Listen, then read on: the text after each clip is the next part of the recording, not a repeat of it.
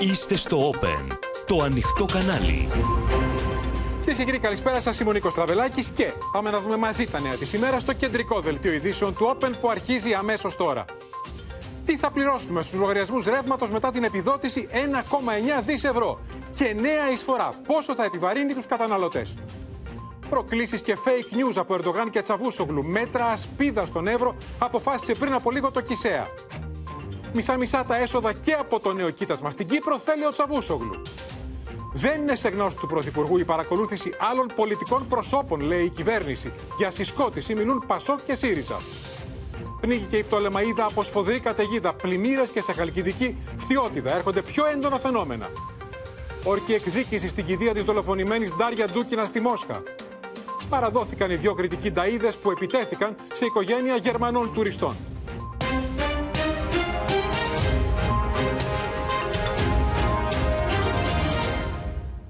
Έκτακτα μέτρα, κυρίες και κύριοι, για τη θωράκιση του εύρου απέναντι στα επικίνδυνα παιχνίδια των Τούρκων, αποφάσισε πριν από λίγα λεπτά το Κυβερνητικό Συμβούλιο Εξωτερικών και Άμυνας σε σύσκεψη υπό τον Πρωθυπουργό στο Μέγαρο Μαξίμου. Η απόφαση αυτή ήρθε την ώρα που οι Τούρκοι κλιμάκωναν τις προκλήσεις στο Αιγαίο και ζητούσαν και τα ρέστα. Καθώς, απαντώντας στο ελληνικό διάβημα για υπερπτήσεις, καλούσαν τον Έλληνα στρατιωτικό ακόλουθο στην Άγκυρα και έκαναν διαμαρτυρία και στο ΝΑΤΟ. Θα τα δούμε αναλυτικά. Πάμε πρώτα στη Σοφία Φασουλάκη, η οποία θα μας ενημερώσει. Καλησπέρα, Σοφία, για τις αποφάσεις που ελήφθησαν πριν από λίγα λεπτά στο Μέγαρο Μαξίμου για τον Εύρο, τα έκτακτα μέτρα.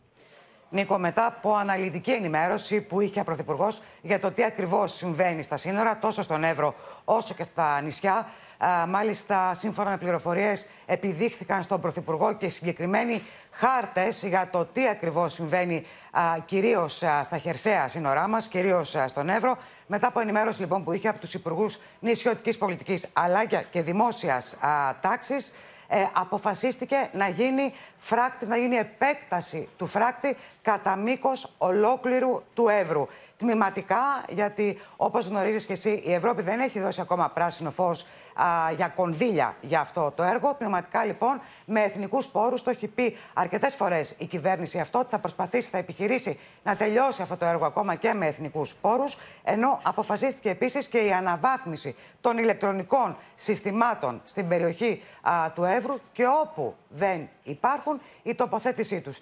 Κάμερες, ε, ηχητικά, ε, ό,τι χρειάζεται για να μπορεί να έχει ε, επαφή με το τι γίνεται σε αυτήν την πάρα πολύ ε, κρίσιμη γραμμή του Εύρου. Να μην ξεχνάμε, Νίκο, το τελευταίο τρίμηνο Μαΐου-Ιουλίου οι ροές στη χώρα ήταν υπερδιπλάσιες, σύμφωνα με τα στοιχεία που δόθηκαν στη δημοσιότητα προ λίγων ημερών.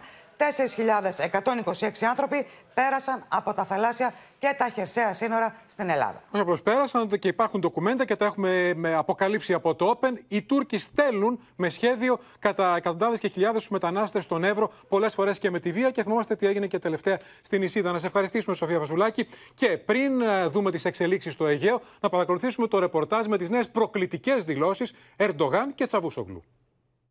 Την ώρα που η Τουρκία εργαλειοποιεί το μεταναστευτικό για ακόμα μία φορά στον Εύρο, ο Τούρκος πρόεδρος εξαπολύει νέα επίθεση, κατηγορώντας την Ελλάδα ότι ευθύνεται για τους θανάτους μεταναστών στο Αιγαίο. Son iki yılda Yunanistan tarafından botları batırılıp ölüme terk edilen çoğu kadın ve çocuk 41 bin insanın hayatını evet biz kurtardık. Αυτό που πρώτα απ' όλα πρέπει να εξηγήσει, ξεκινώντας να μιλάει για το προσφυγικό και το μεταναστευτικό, ο Τούρκος πρόεδρος και η τουρκική ηγεσία, είναι πώς φεύγουν από τα τουρκικά παράλια οι μετανάστες αυτοί. Υπάρχει μια συμφωνία Ευρωπαϊκής Ένωσης Τουρκίας, η οποία προφανώς δεν τηρείται. Και κάποιοι εργαλειοποιούν την παρουσία των ανθρώπων αυτών εκεί, θέτοντάς τους σε κίνδυνο, προσπαθώντας να δημιουργήσουν προβλήματα στην Ευρώπη και στις γειτονικές τους χώρες. Επίθεση κατά της Ελλάδας εξαπέλυσε και ο Μευλού Τσαβούσογλου, κάνοντας λόγο για ανέντιμη πολιτική της Αθήνας, με αφορμή τον μπλόκο στο Κογκρέσο για το πρόγραμμα των F-16 και λέγοντας ότι η Άγκυρα απορρίπτει τους όρους της τροπολογίας που έχει κατατεθεί. Ama yönetim de şunu biliyor ki böyle şartla elimizi kolumuzu bağlayacak şekilde biz e, F-16 veya başka bir ürün almayız. E, sonuçta e, biz alacaksak e, kullanabileceğimiz şekilde e, alırız. Kullanamayacağımız ürünü de niye alalım? Δεν ξέρω κατά πόσο οι Ηνωμένες Πολιτείες ελέγχουν την Τουρκία. Δηλαδή, μετά το πραξικόπημα που ο Ερντοάν θεωρεί ότι πίσω από αυτό βρίσκονται οι Ηνωμένες Πολιτείες και γι' αυτό βλέπουμε και αυτή την με αμετροέπεια που έχει απέναντι στις, στην Αμερική. Και όλα αυτά την ώρα που η Τουρκία συνεχίζει την ένταση στον ουρανό του Αιγαίου με υπερπτήσεις σε ελληνικά νησιά, προκαλώντας ακόμα ένα έντονο διάβημα της Αθήνας. Στις 10.57, ζεύγος τουρκικών F-16 πέταξε πάνω από τα διβούνια που βρίσκονται βορειοδυτικά της Κάσου σε ύψος 27.000 ποδών. Τρία λεπτά αργότερα, στις 11 ακριβώς, δεύτερο ζεύγος τουρκικών F-16 πέταξε πάνω από το Καμιλονίσι στα 27.000 πόδια. Και υπάρχουν νεότερα κυρίες και κύριοι για το μπαράζ προκλήσεων της Τουρκίας σήμερα στον, στο Αιγαίο. Πάμε να καλησπέρισουμε τη Γεωργία Γαρατζιώτη που θα μας ενημερώσει αναλυτικά. Γεωργία. Καλησπέρα, Νίκο. Η Άγκυρα κλιμακώνει την ένταση στο Αιγαίο. Σήμερα ήταν μια δύσκολη μέρα με μαζικές παραβιάσεις, υπερπτήσεις, σκληρές αερομαχίες. Και όσο η Άγκυρα κλιμακώνει την ένταση, τόσο αυξάνεται, Νίκο, και ο κίνδυνος ατυχήματος. Σήμερα, λοιπόν, εκτός από τις δύο υπερπτήσεις βορειοδυτικά της Κάσου, πάνω από τα Διβούνια και το Καμιλονίσι, η τουρκική αεροπορία έστειλε όλους τους τύπους των πολεμικών αεροσκαφών που διαθέτει για να παραβιάσουν το FIR Αθηνών. Συγκεκριμένα έστειλε 21 μαχητικά F-16, εκ των οποίων 15 ήταν οπλισμένα δύο Phantom F4, δύο μη, δύο μη επανδρομένα και τρία κατασκοπευτικά αεροσκάφη. Καταγράφηκαν συνολικά 78 παραβιάσεις του FIR Αθηνών. 36 από αυτές ήταν από μαχητικά αεροσκάφη. Ελληνικά μαχητικά, να σου πω, Νίκο, ότι έσπευσαν από την πρώτη στιγμή να αναγνωρίσουν και να αναχαιτήσουν τα τουρκικά μαχητικά. Οι αναχαιτήσεις σε 8 περιπτώσεις εξελίχθηκαν σε πολύ σκληρές αερομαχίες, καθώς οι Τούρκοι δεν έφευγαν. Καταγράφηκαν συνολικά 8 εμπλοκές μεταξύ τουρκικών και ελληνικών μαχητικών. Και θα δούμε σε λίγο πώ οι Τούρκοι ζήτησαν και τα ρέστα. Πρώτα όμως να παρακολουθήσουμε το μήνυμα που έστειλε πριν από λίγο ο Πρωθυπουργός, ο Κυριάκο Μητσοτάκης, στη Σύνοδο Ηγετών για τη διάσκεψη της Κρυμαίας. Αύριο είναι η μέρα ανεξαρτησίας της Ουκρανίας. Ένα μήνυμα με σαφείς αναφορές στην Τουρκία. What lessons should be drawn from 2014? First and foremost, that revisionism and disrespect for basic principles of international law should be stopped from the start. If not, the aggressors are emboldened to pursue their agenda. At the end of the day, next to the heroic Ukrainian citizens whose lives were shattered by the war, our societies also face dire consequences because of the Russian aggression. Έχει πει πολλές φορές η κυβέρνηση, ο Πρωθυπουργός, ο Υπουργός Εξωτερικών για το πόσο επικίνδυνο θα μπορούσε να είναι ο αναθεωρητισμός του Πούτιν να γίνει οδηγός για αναθεωρητισμό και από τον Ερντογάν. Πάμε στην Κωνσταντινούπολη. Μαρία Ζαχαράκη, για να δούμε πώς απάντησαν οι Τούρκοι στο ελληνικό διάβημα για τις υπερπτήσεις και την προκλητική τους ενέργεια να μας καλέσουν εμάς για εξηγήσεις. Ναι, έγινε διάβημα στον στρατιωτικό ακόλουθο εδώ στην πρεσβεία της Άγκυρας. Όπως ε, μαθαίνουμε, η Τουρκία λοιπόν υποστηρίζει ότι ελληνικά F-16 κλείδωσαν τουρκικά F-16, ενώ διεξήγαγαν μια σημαντική αποστολή του ΝΑΤΟ στην Ανατολική Μεσόγειο. Η Τουρκία λοιπόν κάλεσε τον Έλληνα στρατιωτικό ακόλουθο, ε, ενώ έκανε και διάβημα προς το ΝΑΤΟ. Σύμφωνα με το τουρκικό Υπουργείο Άμυνας, πηγές του αναφέρουν ότι δόθηκε μάλιστα απάντηση στα ελληνικά αεροσκάφη, τα οποία αναχαιτίστηκαν. Οι πηγές τώρα, οι ίδιες αυτές πηγές του Τουρκικού Υπουργείου Άμυνας, αναφέρουν ότι η παρενόχληση αυτή, όπως την ονομάζουν από την Ελλάδα, ήταν μια προσπάθεια στόχευσης των δραστηριοτήτων του ΝΑΤΟ. Δήλωσαν λοιπόν ότι η Ελλάδα δεν δίστασε να ρισκάρει ακόμη και τα νατοϊκά της καθήκοντα, όπως λένε, για να παρενοχλήσει την Τουρκία. Από την άλλη, επίσης μαθαίνουμε, Νίκο, ότι το Υπουργείο Εξωτερικών της Τουρκίας έχει προχωρήσει σε διπλωματικές πρωτοβουλίες με του αρμόδιους φορείς. Δηλαδή ε, δεν είναι μόνο το τουρκικό Υπουργείο Άμυνας το οποίο κάλεσε τον Έλληνα στρατιωτικό ακόλουθο αλλά και το Υπουργείο Εξωτερικών της Τουρκίας έχει προβεί σε, τέτοια, σε ε, αντίστοιχα διαβήματα και αντίστοιχες ενέργειες. Σημειώνουν λοιπόν οι πηγές εδώ ότι μια τέτοια παρενόχληση της Ελλάδας είναι ασυμβίβαση με τη συμμαχία και ότι ουσιαστικά η Ελλάδα επιδιώκει να κλιμακώσει την. Άρα, την Μαρία, μιλούμε για την απόλυτη αντιστροφή και διαστέλωση πραγματικότητας όπως έκανε ο Ερντογάν που είδαμε νωρίτερα με τους μετανάστες ότι η Ελλάδα τους πνίγει και εμείς τους σώσουμε. Το ίδιο λένε οι Τούρκοι τώρα και για το Αιγαίο. Να σε ευχαριστήσουμε. Προκλητικές δηλώσεις και από τον Ακάρ νωρίτερα. Τώρα, ε, είδαμε στην αρχή του δελτίου μας τα έκτακτα μέτρα που αποφάσισε η κυβέρνηση για τον Εύρο. Το Open παρουσιάζει απόψε νέα ντοκουμέντα για τα τουρκικά παιχνίδια στα σύνορα. Ομάδα νερών μεταναστών μόλις έχει διασχίσει τον ποταμό και κάνει στάση σε ρέμα του άξονα μάνδρα Σουφλίου. Κρύβονται κάτω από θάμνους και αναμένουν το διακινητή που θα τους προωθήσει στην ενδοχώρα. Τρεις ώρες αργότερα, στην Εγνατία Οδό, λίγο πριν Αλεξανδρούπολη, το βανάκι του διακινητή γίνεται αντιληπτό από τις συνοριοφύλακες. Άμεσα ξεκινά καταδίωξη. Εικόνες καθημερινές πλέον κοντά στα σύνορα του Εύρου που δέχονται τη μεγαλύτερη πίεση, καθώς η Τουρκία εργαλειοποιεί με κάθε τρόπο το μεταναστευτικό και δημιουργεί συνθήκες έντασης. Είναι μια τακτική που ακολουθεί ο Ερντογάν συνέχεια και κρίνει εκείνος τη χρονική στιγμή που θέλει να ασκήσει πίεση στη χώρα μας αλλά και στην Ευρωπαϊκή Ένωση για τους δικούς του λόγους να εργαλειοποιεί αυτούς τους ανθρώπους. Οι διακινητές μάλιστα βρίσκουν συχνά εφάνταστου τρόπους για την προώθηση των παράτυπων μεταναστών στο εσωτερικό της χώρας μας. Στο φωτογραφικό ντοκουμέντο διακρίνονται δεκάδες μετανάστες στιβαγμένοι στο πάτωμα καρότσας φορτηγού. Καθημερινά ερχόμαστε αντιμέτωποι και διαχειριζόμαστε δύσκολα περιστατικά επί της εθνικής οδού.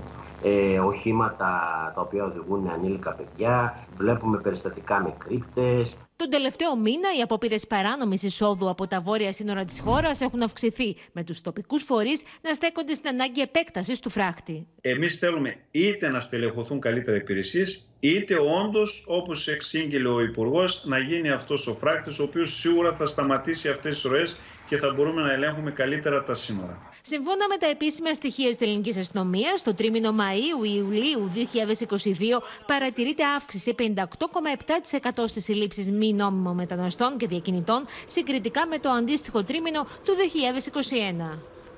Ξανά στη Γεωργία Γαρατζιώτη, επί του πιεστηρίου Γεωργία, πληροφορίες για απάντηση της ελληνικής πλευράς στα όσα μας έλεγε νωρίτερα από την Κωνσταντινούπολη η Μαρία Ζαχαράκη για τα τουρκικά διαβήματα. Έτσι είναι, Νίκο. Σύμφωνα με στρατιωτικές πηγές, σήμερα στις 11.44 αμερικανικά μαχητικά Β-52 εισήλθαν εντός του FIR Αθηνών. Όπως είχε συμφωνηθεί λοιπόν με την αμερικανική πλευρά, τα Β-52 δεν θα είχαν συνοδεία από ελληνικά F-16.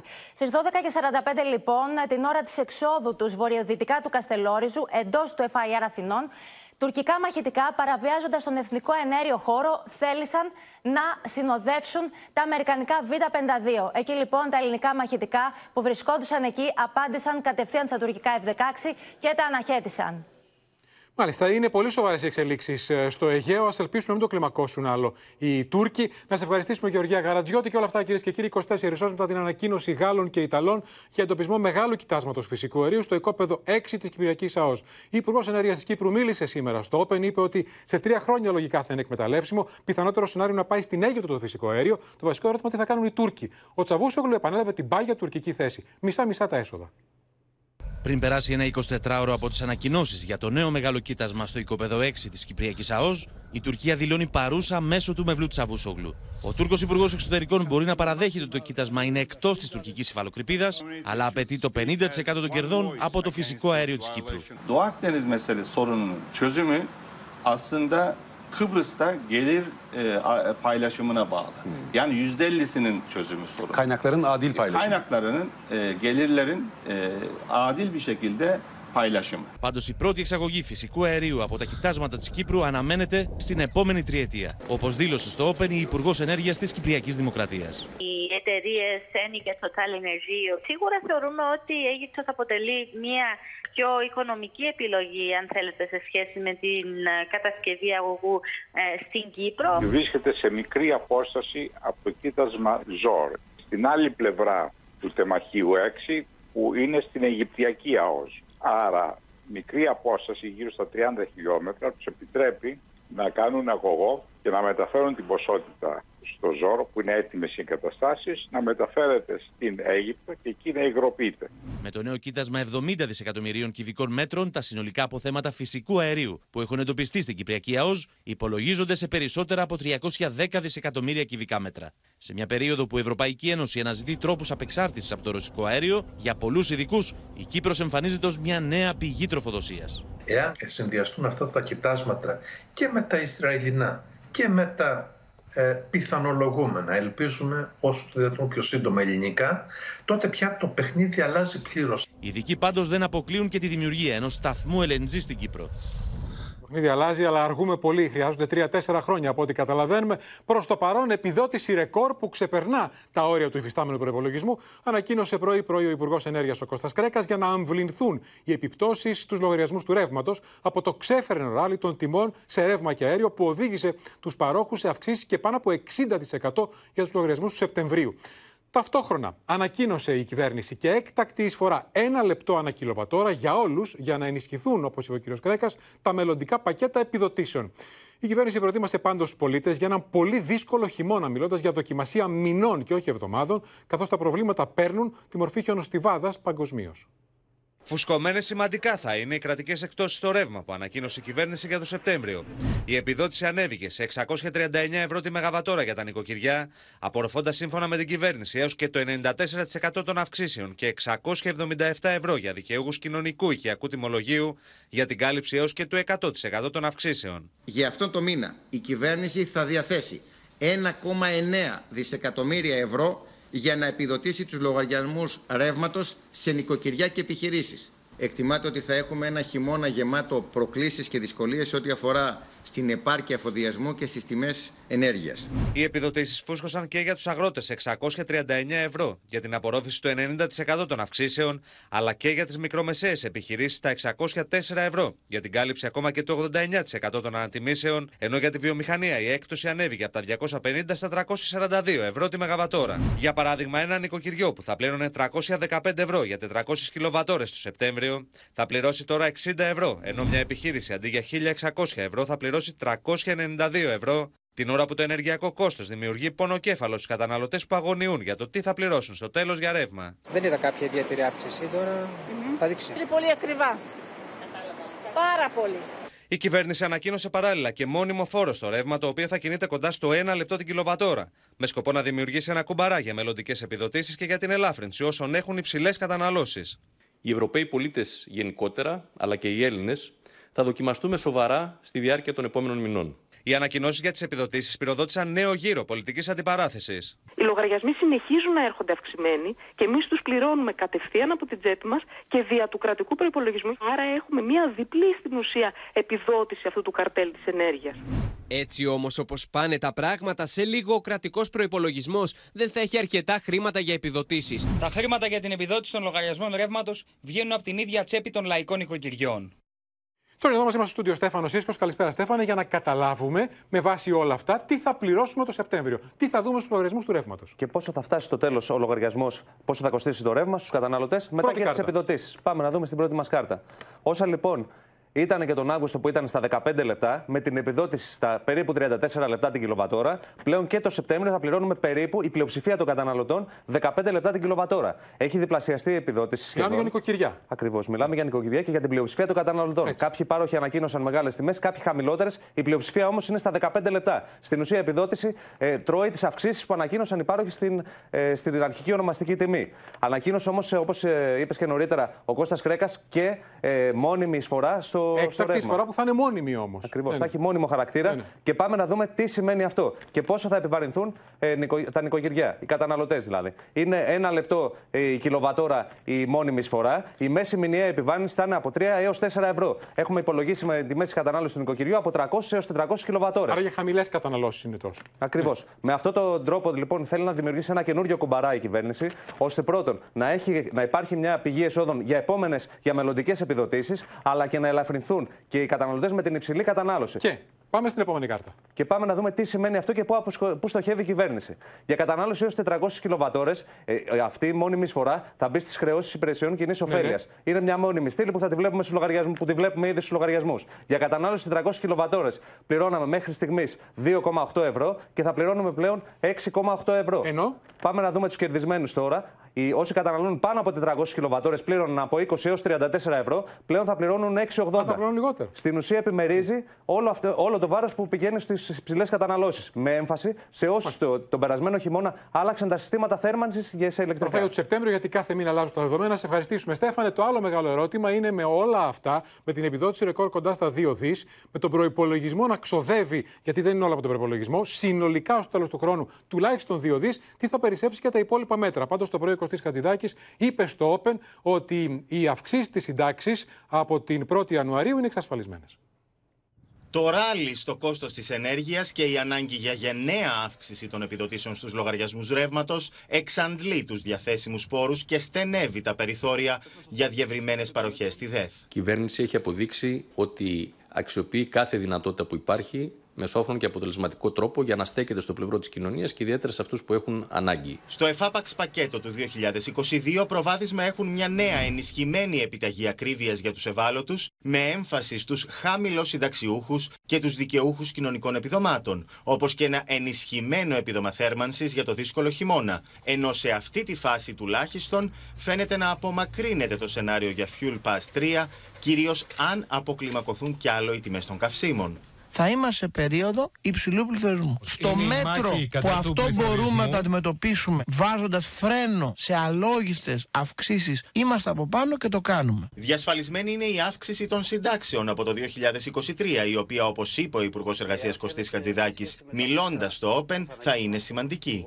Το ξεπάγωμα για όλες τις συντάξεις των αυξήσεων από 1η Πρώτου 23, έτσι όπως είχε προγραμματιστεί άλλωστε, ε, και ε, από εκεί και πέρα θα έχουμε και την κατάργηση της έκτακτης εισφοράς αλληλεγγύης για τους συνταξιούχους. Η αύξηση των συντάξεων θα έρθει από τον Ιανουάριο του 2023 και αναμένεται να είναι πάνω από 6% για όλους. Στην τσέπη θα την νιώσουν όσοι δεν έχουν προσωπική διαφορά.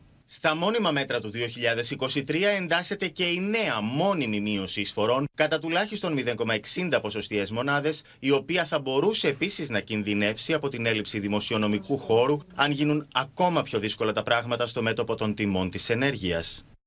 Στην υπόθεση των υποκλοπών τώρα, της παρακολούθησης του κινητού του Νίκου Ανδρουλάκη, τη νέα πολιτική σύγκρουση προκάλεσε μια απάντηση που έδωσε το μεσημέρι στο briefing ο κύριος Οικονόμου στο ερώτημα αν παρακολουθούνται και άλλα πολιτικά πρόσωπα. Είπε επιλέξει λοιπόν ο κυβερνητικός εκπρόσωπος ότι δεν είναι σε γνώση της κυβέρνησης και του Πρωθυπουργού. Με τον ΣΥΡΙΖΑ πριν από λίγο να απαντά λέγοντας άρα παρακολουθούνται. Μια ημέρα πριν από την ακρόαση του νέου διοικητή της ΕΕΠ Θεμιστοκλή Δεμήρη στην Επιτροπή Θεσμών και Διαφάνειας της Βουλής, φωτιές. Άναψε η δήλωση του κυβερνητικού εκπροσώπου ότι δεν είναι σε γνώση του Πρωθυπουργού παρακολουθήσεις και άλλων πολιτικών προσώπων. Δεν είναι σε γνώση του Πρωθυπουργού και της κυβέρνησης καμία άλλη ε, νόμιμη επισύνδεση πολιτικού προσώπου. Το βασικό ζητούμενο είναι να βρούμε περισσότερα φίλτρα και έναν τρόπο καλύτερης θεσμικής λειτουργίας ε, των υπηρεσιών ε, ασφαλείας της χώρας. Ο ΣΥΡΙΖΑ υποστηρίζει ότι ο Γιάννης Οικονόμου επιβεβαίωσε μέσω πλήν σαφώς ότι παρακολουθούνται και άλλα πολιτικά πρόσωπα, προεξοφλώντας ότι ακόμη και αν αυτό έχει συμβεί, οι ευθύνες δεν θα αποδοθούν στον Πρωθυπουργό, αφού ο ίδιος δεν γνώριζε. Από την απάντηση Οικονόμου προκύπτει ένα ερώτημα. Α υποθέσουμε ότι όντως ο κ. Μισδοτάκη είναι εγκληματικά επικίνδυνος και δεν γνωρίζει. Αλήθεια, δεν είχε την περιέργεια όταν απέπεμψε τους κυρίους Δημητριάδη και Κοντολέοντα να τους ρωτήσει εάν η ΕΕΠ παρακολουθούσε και άλλους πολιτικούς. Πήρε κάποια απάντηση; Και αν ναι, ποια ήταν αυτή; Την ίδια ώρα τα κόμματα παίρνουν θέσεις μάχης για την προημερησία των αρχηγών τους την Παρασκευή, αλλά και για τη στάση που θα τηρήσουν στην ψηφοφορία επί της πρότασης του ΠΑΣΟΚ για συγκρότηση Εξεταστικής Επιτροπής την προσεχή Δευτέρα. Η κυβερνητική πλειοψηφία επιμένει ότι η έρευνα πρέπει να γίνει σε βάθος χρόνου, προκειμένου να εξαχθούν ασφαλή συμπεράσματα για τη θωράκιση της ΕΕΠ, σημειώνοντας ότι δεν θα μπλοκάρει την πρόταση του ΠΑΣΟΚ, αφήνοντας όμως ανοιχτό το ενδεχόμενο να τεθεί ζήτημα διεύρυνσης εντός της Εξεταστικής, όπου η Νέα Δημοκρατία θα έχει την πλειοψηφία. Αυτό που σίγουρα θα κάνει η Νέα Δημοκρατία είναι να τιμήσει την απόφασή της να δίνεται στην κοινοβουλευτική μειοψηφία η δυνατότητα να συστήνει εξεταστική επιτροπή. Δεν θα ευτελίσει τη θεσμική διαδικασία καταθέτοντας ε, ζήτημα για δεύτερη εξεταστική. Η Νέα Δημοκρατία που είχε τα στοιχεία τόσο καιρό κάλυπτε το ΣΥΡΙΖΑ και δεν τα έφερνε να κάνει μια εξεταστική, όπως κάλυψε με την υπόθεση Βαρουφάκη που δεν δέχτηκε να κάνει εξεταστική. Εκτός από το ΣΥΡΙΖΑ, την πρόταση του ΠΑΣΟΚ θα στηρίξει το Κομμουνιστικό Κόμμα, ζητώντας να συμπεριληφθούν ευκρινέστερα οι καταγγελίες για συνακροάσεις στον Περισσό και η παρακολούθηση δημοσιογράφων. Το ΚΚΕ συμφωνεί στη σύσταση Εξεταστικής Επιτροπής για την παρακολούθηση του Νίκου Ανδρουλάκη, αναδεικνύοντας ταυτόχρονα την ανάγκη να συμπεριληφθούν σαφώς τόσο η υπόθεση παρακολούθησης δημοσιογράφων, όσο και η υπόθεση συνακροάσεων υποκλοπών στην έδρα της Κεντρικής Επιτροπής του ΚΚΕ στον Περισσό για τις οποίες υπάρχουν καταγγελίες και συγκεκριμένα στοιχεία ήδη από το 2016. Ουδής δικαιούται να μιλά για εθνικό συμφέρον την ίδια στιγμή που αδιαφορεί για το σκάνδαλο κατασκοπίας με την παρακολούθηση 17 Ελλήνων βουλευτών, κάποιοι εκ των οποίων μέλη επιτροπών νευραλγικής σημασίας για την εθνική ασφάλεια. Το σκάνδαλο των υποκλοπών πρέπει να ειδωθεί συνολικά στο πλαίσιο της αυταρχικοποίησης του μνημονιακού κράτους. Πριν από λίγο, απάντηση από τον κυβερνητικό εκπρόσωπο στον ΣΥΡΙΖΑ, όπως ο Γιάννης Οικονόμο, κυβερνητικός εκπρόσωπος, ή διαστρεβλώνουν, λέει ο ΣΥΡΙΖΑ, αυτά που δήλωσε, αυτά που ανακοινώνει η κυβέρνηση, ή στερούνται της στοιχειώδους νοημοσύνης. Επομένως, αυτή είναι η απάντηση της κυβέρνησης στον ΣΥΡΙΖΑ. Πάμε στο μέτωπο της κακοκαιρίας, καθώς είναι σε εξέλιξη, κυρίες και κύριοι, αυτή την ώρα έντονα καιρικά φαινόμενα, καταιγίδες στο μεγαλύτερο μέρος της χώρας. Έχει κλείσει η πυρεό σε δύο σημεία. Η πυροσβεστική δέχεται δεκάδε κλήσει και στο λεκανοπέδιο. Σε λίγο θα έχουμε ζωντανές συνδέσεις. Θα έχουμε τον Κλέρο Μαρουσάκη να μας πει τι γίνεται και ποιες περιοχές θα πληγούν τις επόμενες ώρες και μέρες. Πρώτα να δούμε το ρεπορτάζ με τα σοβαρά προβλήματα κυρίως στη Βόρεια Ελλάδα, ξεκινώντας από την ε, Πτολεμαίδα που πνίγηκε από τις καταιγίδες. Νοικοκυριά στον δρόμο, πλημμυρισμένα υπόγεια και πολλές καταστροφές μετά τη σφοδρή κακοκαιρία που έπληξε την Πτολεμαίδα. Ήταν πάρα πολύ έντονο και δεν ξανάγινε. Τόσα χρόνια που είμαστε εδώ δεν ξανάγινε αυτό το πράγμα. Ήταν απίστευτη η ροή των νερών που ερχόντουσαν από πάνω, γιατί ήμασταν στο μπαλκόνι από πάνω και να λες τώρα αυτό το πράγμα πού θα πάει; Σπίτια και επιχειρήσεις πλημμύρισαν, ενώ οι κλήσεις στην πυροσβεστική υπηρεσία για απάντληση υδάτων μέσα σε τρεις ώρες ξεπέρασαν τις 170. Μέχρι το δεύτερο σκαλοπάτι ε, είχε νερό. Βάλαμε μια σκάλα στο, κάτω από το μπαλκόνι για να ανεβοκατεβαίνει ο σύζυγος για να περιμένει την πυροσβεστική. Η καταγραφή των ζημιών έχει ήδη ξεκινήσει, ενώ ο Δήμος Εορδέας έχει ζητήσει να κηρυχθεί η περιοχή σε κατάσταση έκτακτης ανάγκης. 77 χιλιοστά βροχής έπεσαν μέσα σε τρία τέταρτα, που σημαίνει ότι σαν να έπεσαν 77 τόνοι νερού σε ένα στρέμμα γης. Στην επικινδυνότητα των έντονων καιρικών φαινομένων αναφέρθηκε ο Χρήστος Τηλιανίδης έπειτα από ευρεία σύσκεψη στο Υπουργείο Κλιματικής Κρίσης και Πολιτικής Προστασίας. Αν κριθεί σκόπιμο, για κάποιες περιοχές θα ενεργοποιηθεί και το 112 για την αποστολή των προειδοποιητικών μηνυμάτων. Σημαντικές είναι οι ζημιές που προκλήθηκαν σε αγροτικές καλλιέργειες στην Χαλκιδική και τη Φλόρινα από τη χαλαζόπτωση. Φρούτα πεσμένα, φύλλα πεσμένα, 70 τόνοι παραγωγής στα αζήτητα. Χαλάζι έπεσε και στη Μανθηρέα Αρκαδίας, ενώ λόγω κατολιστήσεων που προκάλεσε ισχυρή βροχόπτωση, διακόπηκε η κυκλοφορία του οδοντοτού στα Καλάβρητα και οι επιβάτες δύο δρομολογίων μεταφέρθηκαν με λεωφορεία. Το κύμα κακοκαιρίας προκάλεσε προβλήματα και σε Φθιώτιδα και Ιωάννινα, ενώ από απόψε αναμένεται να εξαπλωθεί σε όλη τη χώρα. Να δούμε λοιπόν τι θα γίνει τις επόμενες ώρες και μέρες. Ο Κλέρος Μαρουσάκη με τον λόγο στο Open. Καλησπέρα, Κλέαρχε. Πού είναι τώρα πιο έντονα τα φαινόμενα. Πάμε, Νίκο, λοιπόν, να τα δούμε στην εικόνα του μετεωρολογικού δορυφόρου, γιατί έχουμε σε εξέλιξη αρκετά έντονες καταιγίδες και αυτή τη χρονική στιγμή. Βλέπετε λοιπόν χαρακτηριστικά ότι ξεκινάνε αυτά τα κύματα καταιγίδων από το νότιο Ιόνιο και σιγά σιγά μετατοπίζονται προς τα ανατολικά βορειοανατολικά τμήματα. Έτσι λοιπόν επηρεάζεται αυτή τη στιγμή η κεντρική και ανατολική Πελοπόννησος η κεντρική και ανατολική στερεά συμπεριλαμβανομένης και της Αττικής, κυρίως στα δυτικά και βόρεια τμήματα του νομού, σιγά σιγά εξαπλώνονται καταιγίδες προς την περιοχή της κεντρικής και βόρειας Εύβοιας.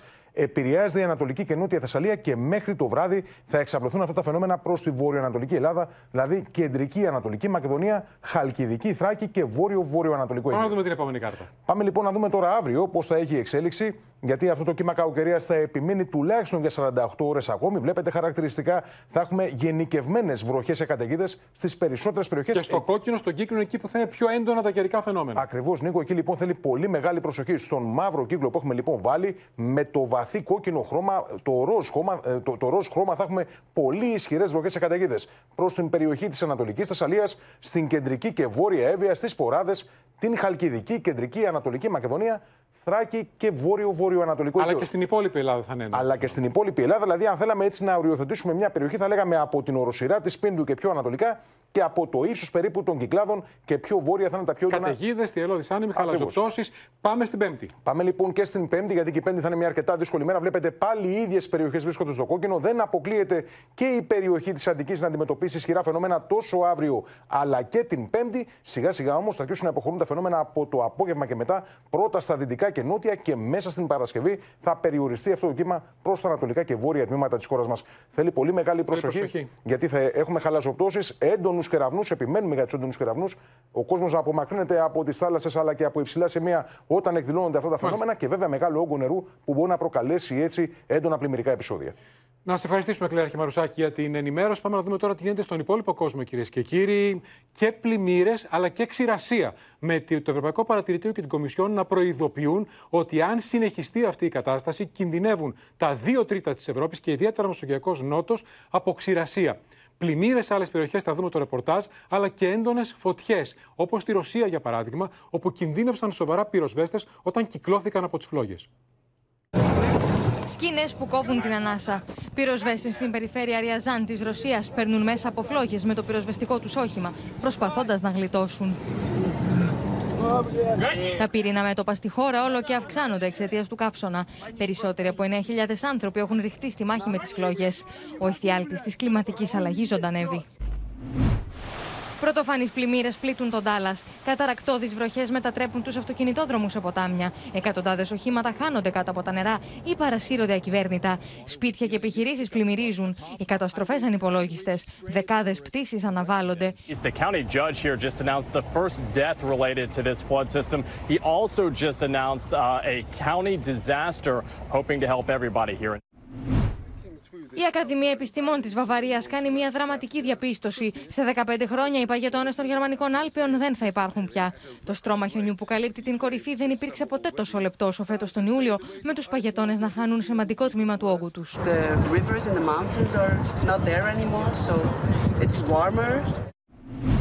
Η Κομισιόν προειδοποιεί ότι τα δύο τρίτα της Ευρώπης αντιμετωπίζουν κατάσταση ξηρασίας, ενώ το 17% έχει ήδη τεθεί σε κατάσταση συναγερμού. Ειδικά για την περιοχή της Μεσογείου, το Ευρωπαϊκό Παρατηρητήριο προειδοποιεί ότι θερμότερες και ξηρότερες συνθήκες μπορεί να διαρκέσουν μέχρι τον Νοέμβριο.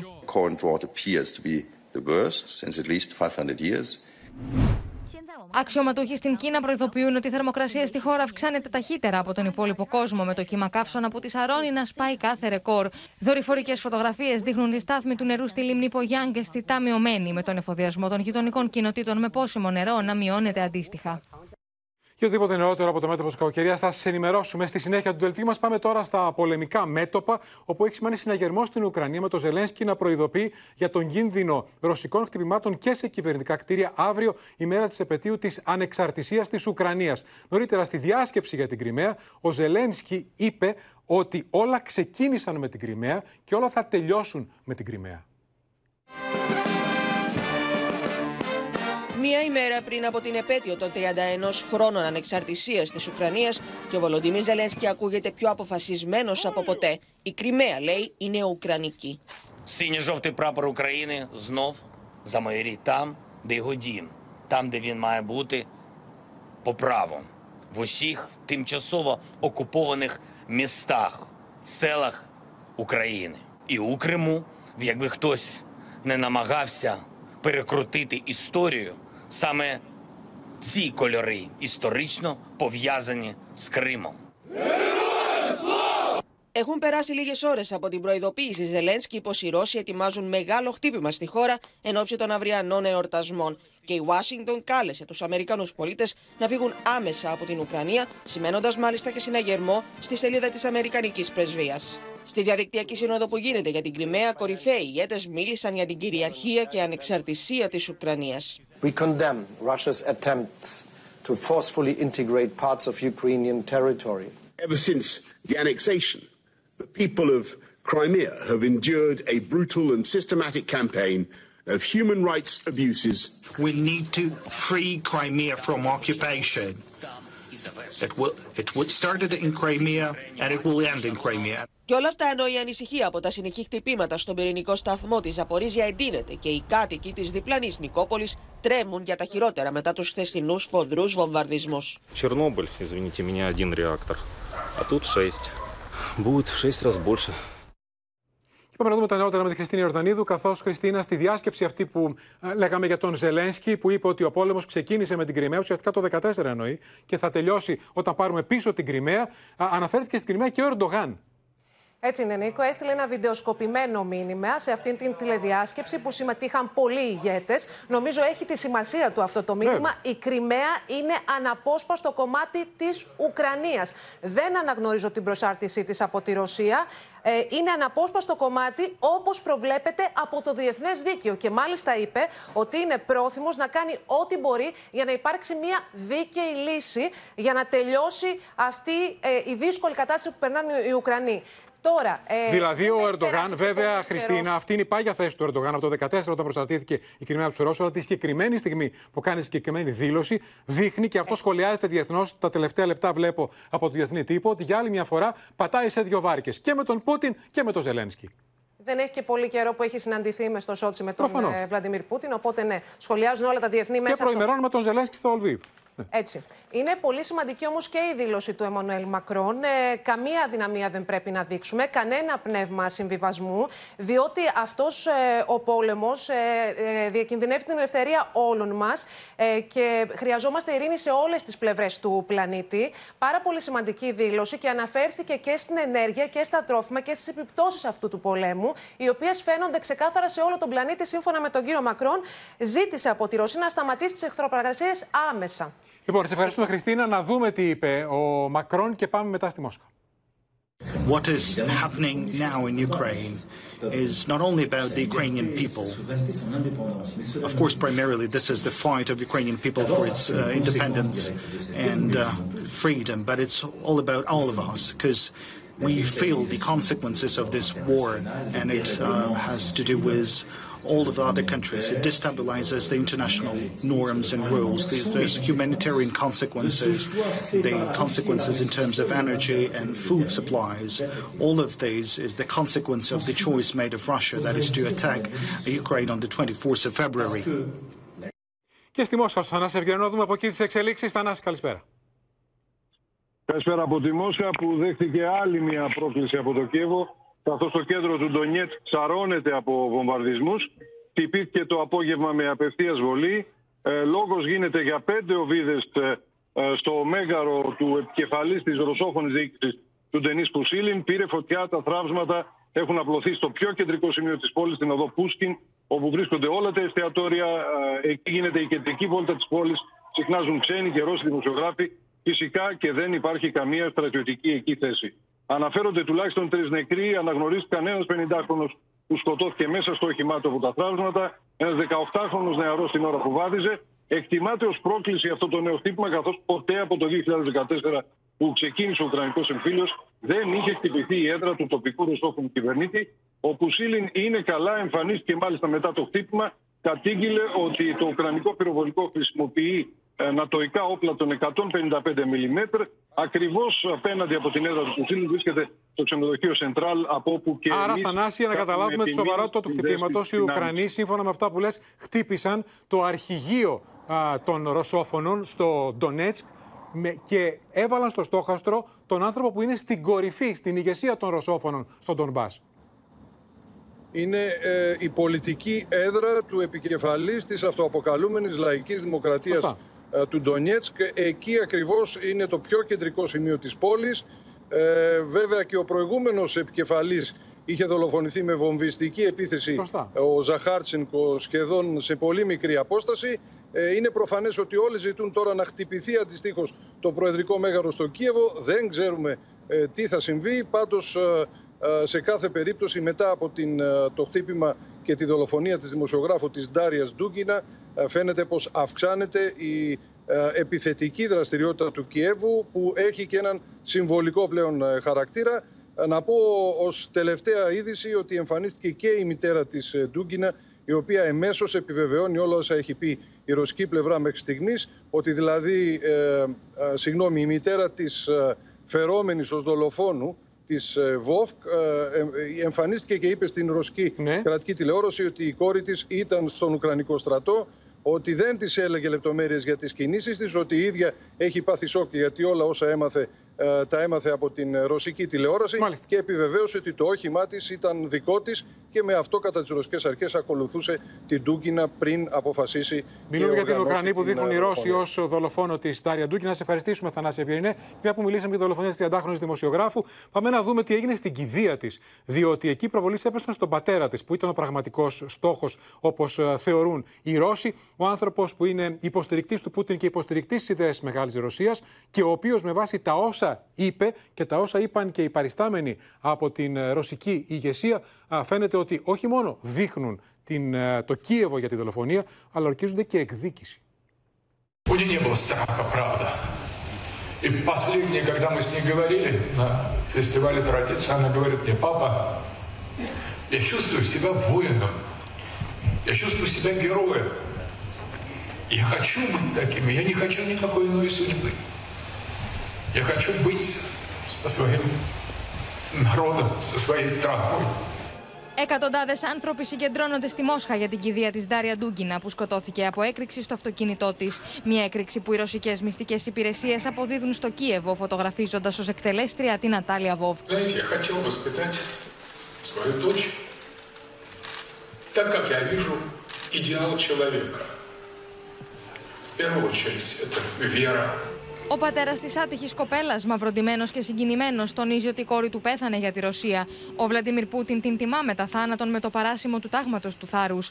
Και οι επικεφαλεί των κομμάτων που υποστηρίζουν το Κρεμλίνο εκφωνούν επικίδιου υποσχόμενη εκδίκηση.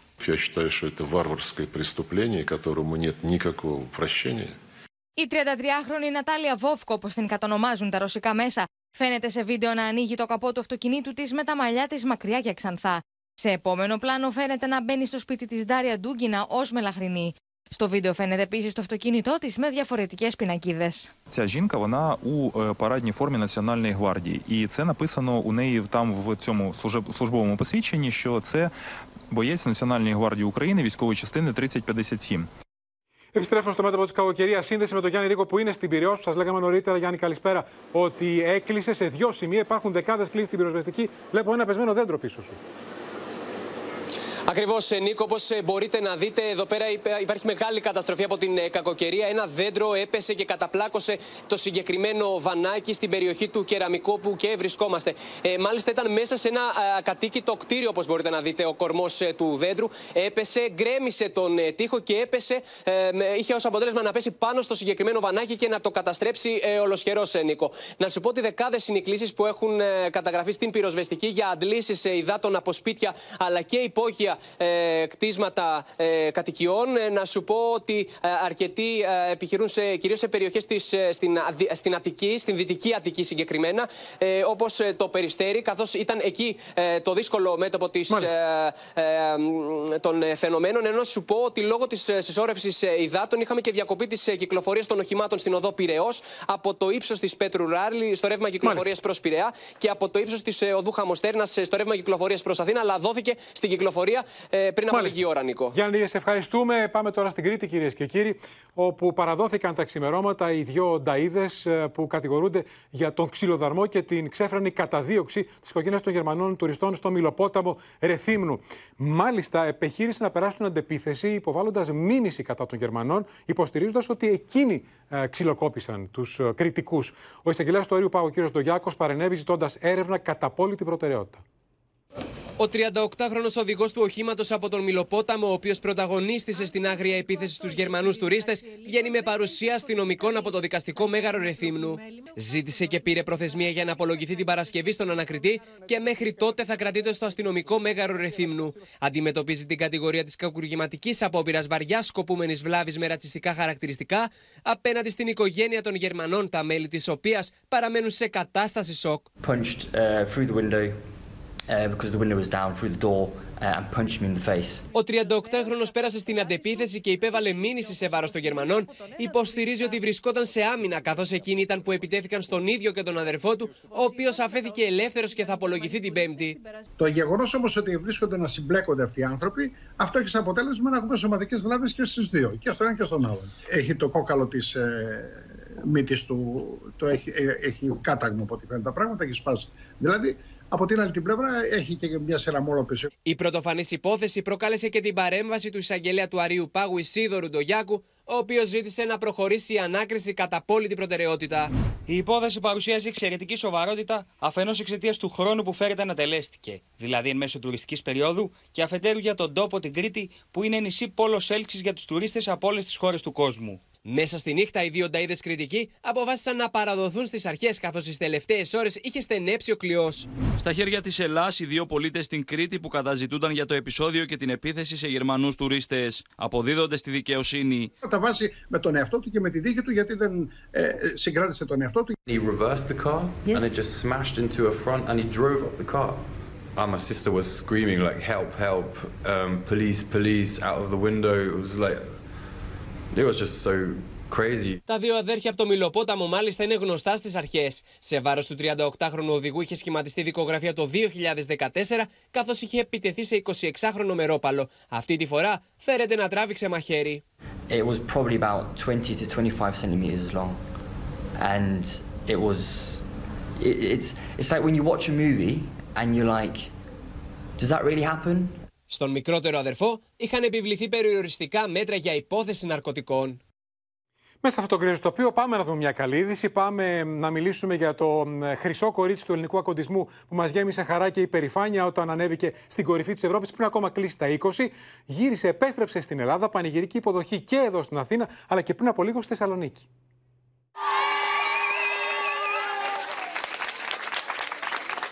Με δάκρυα στα μάτια, η Ελίνα Τζέγκο αγκαλιάζει την αδερφή της κατά την άφηξή της στο αεροδρόμιο Μακεδονία. Ήταν η αδερφή μου, να τη δω πολλούς μήνες. Και λίγο μετά, η νύχτα στη Θεσσαλονίκη έγινε μέρα για τη θριαμβεύτρια του Πανευρωπαϊκού Πρωταθλήματος. Δεν ξέρω τι να πω πραγματικά. Σας ευχαριστώ πάρα πολύ όλους για όλο αυτό. Κάνετε το όνειρό μου χίλιε φορές καλύτερο. Δεν ξέρω, χίλια συγγνώμη, πραγματικά. Η Ελληνίδα πρωταθλήτρια Ευρώπης στο Ακόντιο έφτασε πριν λίγη ώρα στη Θεσσαλονίκη και η εικόνα που αντίκρισε ήταν ξεχωριστή. Δεκάδες παιδιά, συναθλητές αλλά και φίλοι της χρυσής πρωταθλήτριας Ευρώπης στον Ακοντισμό επεφύλασαν από θεωτική υποδοχή. Όλα περιγράψα με μεγάλη χαρά, μεγάλη τιμή με αγκαλιές, με φιλίες, με κλάματα, με συγκινήσεις, όλα μαζί. Δικαίωση, έχουν δικαιωθεί οι κόποι της, έχουν ανταμυφθεί και τώρα είναι μόνο η αρχή. Νωρίτερα, η πρωταθλήτρια Ευρώπης είχε βρεθεί στην Αθήνα, όπου την υποδέχθηκε η πρόεδρος του ΣΕΓΑ Σοφία Σακοράφα με ένα ξεχωριστό δώρο. Ένα κόντιο με την ευχή να κάνει ένα παγκόσμιο ρεκόρ στους επόμενους αγώνες. Το Open βρέθηκε τις προηγούμενες ημέρες σε εγκαταστάσεις όπου προπονείται η 19χρονη πρωταθλήτρια Ευρώπης και οι οποίες μόνο σε προπονητήριο δεν παραπέμπουν. Η τοποθέτηση της Ελίνα Τζέγκο ήταν ξεκάθαρη. Δυσκολίες αντιμετωπίζουν αθλητές σε όλη την Ελλάδα, όχι μόνο εμείς στην Νέα Καλλικράτεια. Οπότε ευελπιστώ μετά από τόσες επιτυχίες που είχαμε σε αυτό το πρωτάθλημα η πολιτεία να μπορέσει να μας στηρίξει ως αθλητές και να κάνει τον δρόμο για το Παρίσι πιο εύκολο. Πάμε στη Νέα Καλλικράτεια της Χαλκιδικής, όπου ετοιμάζονται να γκρεμίσουν τα τείχη. Η Αναστασία Αργυριάδου, καλησπέρα. Για να υποδεχτούν, δεν ξέρω αν έχει ήδη φτάσει στην Ελίνα Τζέγκο, γιατί ακούω χειροκροτήματα. Μόλις έφτασε η χρυσή πρωταθλήτρια. Α, ούτε ραντεβού να είχαμε. Του ακοτισμού Πολύ ωραία. Τζέγκο. Ούτε ραντεβού. Πραγματικά πάμε να την πλησιάσουμε. Βλέπετε η υποδοχή είναι συγκινητική. Κάτι παραπάνω από θερμή. Η Έλληνα είναι και αυτή πολύ συγκινημένη. Τα έχει Δεν το χαμένα, ε. πιστεύει ότι οι συμπολίτες της τα έχει χαμένα την Κλαίει περίπτωση. από χαρά. Και την αγκαλιάσουν σφιχτά. Κλαίει από χαρά. Κλαίει. Και πάμε να δούμε τι έχει να μας πει μαζί με τον προπονητή της. Βλέπουμε εδώ αγκαλιάζει μικρά παιδιά και τις συμπολίτες της. Έλληνα, συγχαρητήρια. Όλα το πληρώνω. Γεια σας, ευχαριστώ πάρα πολύ. Να είστε καλά. Μεγάλες Ευχαριστώ. συγκινητικές στιγμές. Έτσι είναι ακριβώς. Θέλω να τους ευχαριστήσω όλους πραγματικά. Δεν περίμενα κάτι τόσο μεγάλο. Ε, από αυτές τις στιγμές φαίνεται πόσο πολύ μας στηρίζουν αυτοί οι άνθρωποι εδώ και πόσο πολύ πιστεύουν σε εμά. Πού το αφιερώνεις, Σε όλους αυτούς. Πέρασες πολύ δύσκολα για να το κατακτήσεις. Ακριβώς έτσι. Αλλά έχουμε φτάσει μέχρι εδώ και αυτό αρκεί. Είμαστε πάρα πολύ χαρούμενοι και ευτυχισμένοι. Οι Ολυμπιακοί αργούν ακόμα, αλλά φαντάζομαι τρώγοντας ανοίγει όρεξη. Έτσι, έτσι. Έτσι ακριβώς. Όρεξη για περισσότερη δουλειά και ελπίζουμε να ξαναγίνει όλο αυτό σε δύο χρόνια ξανά με ένα χρυσό Ολυμπιακό για το παγκόσμιο, λοιπόν. Πάμε και για το παγκόσμιο, ναι. ναι. Εδώ από ό,τι βλέπετε όλοι την περιμένουν. Ο Δήμαρχος τη έχει επιφυλάξει πολλές εκπλήξεις. Έχει μια εκδήλωση Πάλι. μέσα διερνώντα και την Έλληνα και τον coach. Να ακούσουμε τι να μας πει.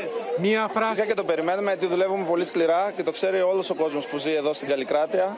Και Αναστασία. πλέον θα το ξέρει και όλη η Ελλάδα ότι δουλεύουμε πολύ σκληρά και έχουμε περισσότερα ακόμα παιδιά να τους ανεβάσουμε πιο ψηλά. Η Ελλάδα λοιπόν, Νίκο, κοντά στην Ελλήνα και στα υπόλοιπα χρυσά παιδιά του ελληνικού Αναστασία, μπράβο στην Ελλήνα, μπράβο στον προπονητή της. Ε, ε, τη γέμισε χαρά αυτή η καταπληκτική υποδοχή που την άξιζε και χάρη και στο δικό σας ρεπορτάζ, το ρεπορτάζ του Open, είδαμε και τις συνθήκες κάτω από τις οποίες κατάφερε να φτάσει αντίξωες συνθήκες στην κορυφή της Ευρώπης με προπόνηση ένα χωράφι και όχι σε γήπεδο. Να ευχαριστήσουμε ευχαριστούμε λοιπόν την Αναστασία Αργυριάδου. Πάμε τώρα κυρίες και κύριοι στο μέτωπο του κορονοϊού. Ανακοινώθηκαν πριν από λίγο α, τα νέα στοιχεία για την τελευταία εβδομάδα.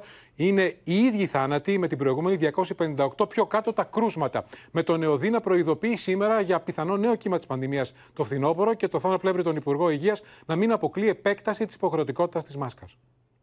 Σε υψηλά επίπεδα κυμαίνονται οι σκληροί δείκτες της πανδημίας, καθώς 258 ασθενείς έχασαν τη μάχη με τον κορονοϊό την τελευταία εβδομάδα, κατά τη διάρκεια της οποίας καταγράφηκαν 55.769 κρούσματα, εκ των οποίων το 22% αφορά επαναλημώξει, ενώ 132 είναι εκείνοι που δίνουν μάχη διασωληνωμένοι στην εντατική. Το φθινόπωρο είναι πιθανό να φέρει ένα νέο πανδημικό κύμα, προειδοποιεί ο ΕΟΔΗ σε ανακοίνωσή του, με το Υπουργείο Υγείας να αφήνει ανοιχτό το ενδεχόμενο επέκτασης της υποχρεωτικότητας στη χρήση μάσκας. Εάν χρειαστούν σε συγκεκριμένους χώρους όπως έχουμε και τώρα τη χρήση της μάσκα να την επεκτείνουμε τους χειμερινούς μήνες, είναι κάτι το οποίο θα το εξετάσουμε. Αλλά πάμε σε τελείως ήπιες δραστηριότητες. Αυτός είναι ο σχεδιασμός. Στο ίδιο μήκος και ο σχεδιασμός για την επανεκκίνηση των σχολείων, καθώς όπως είχε αποκαλύψει το Open και μετά έως τώρα δεδομένα, οι μαθητές θα επιστρέψουν στα θρανία χωρίς υποχρεωτική μάσκα και χωρίς self-test. Οριστικές αποφάσεις πάντως θα ληφθούν στα τέλη Αυγούστου, με τους ειδικούς να ανησυχούν και από τη χαμηλή εμβολιαστική κάλυψη με τέταρτη δόση που παρατηρείται στους άνω των 60 ετών. Στην Ελλάδα βρισκόμαστε περίπου στο 20%, αλλά εμείς έχουμε μία πιο γυρασμένη χώρα, ε, πιο πολλά άτομα 60 ετών και άνω. Επομένως, δεν πρέπει να περιμένουν το καινούριο εμβόλιο. Το εμβόλιο για τις παραλλαγές 4 και 5 της Όμικρον από τη Pfizer θα είναι σύντομα διαθέσιμο με την εταιρεία να υποβάλει αίτηση έγκριση στην Υπηρεσία Τροφίμων και Φαρμάκων των Ηνωμένων Πολιτείων για τις ηλικίες από 12 ετών. Περιμένουμε ακόμα δεδομένα για τους εμβολιασμούς, κατά πόσο χρειάζονται, όπως λέτε και εσείς, κάθε χρόνο, ή μπορεί να μην χρειάζονται και κάθε χρόνο ε, αργότερα, γιατί μπορεί τελικά με αυτούς τους εμβολιασμούς που έχουμε κάνει την τριπλή δόση τελικά να καλυπτόμαστε. Τα επικαιροποιημένα εμβόλια αναμένονται να είναι διαθέσιμα έως τα τέλη του έτους και σε όλες τις χώρες της Ευρώπης. Πάμε ξανά στη εθνική επικαιρότητα, κυρίες και κύριοι, ξεκινώντας από τις εξελίξεις με τη Φιλανδή Πρωθυπουργό, καθώς ήρθε σήμερα στη δημοσιότητα και ακόμα ένα βίντεο με προσωπικές της στιγμές, αλλά και μια φωτογραφία για την οποία πριν από λίγο ζήτησε συγγνώμη. Η Σάνα Μάριν χορεύει σε κλαμπ με μία φίλη της, γνωστή influencer και πρώην μοντέλο στην Φιλανδία. Αυτές είναι οι νέες εικόνες από την επίμαχη βραδιά κατά την οποία η Φιλανδή Πρωθυπουργός είχε βιντεοσκοπηθεί ενώ χόρευε με τραγουδιστή πυροδοτώντας επικριτικά σχόλια. Την ίδια στιγμή, το γραφείο της Φινλανδής Πρωθυπουργού γνωστοποίησε ότι η Σάνα Μάριν είναι αρνητική στο τεστ ανείχνευσης ναρκωτικών, στο οποίο υπευλήθη καθώς είχε κατηγορηθεί και για πιθανή χρήση ναρκωτικών στο ίδιο πάρτι. Πάνω από 300 σημαντικά έγγραφα κατασχέθηκαν από την έπαυλη του Ντόναλτ Τραμπ στη Φλόριντα. The New York Times reports the government has managed to retrieve hundreds of classified documents from the former president since he left office almost exactly 19 months ago.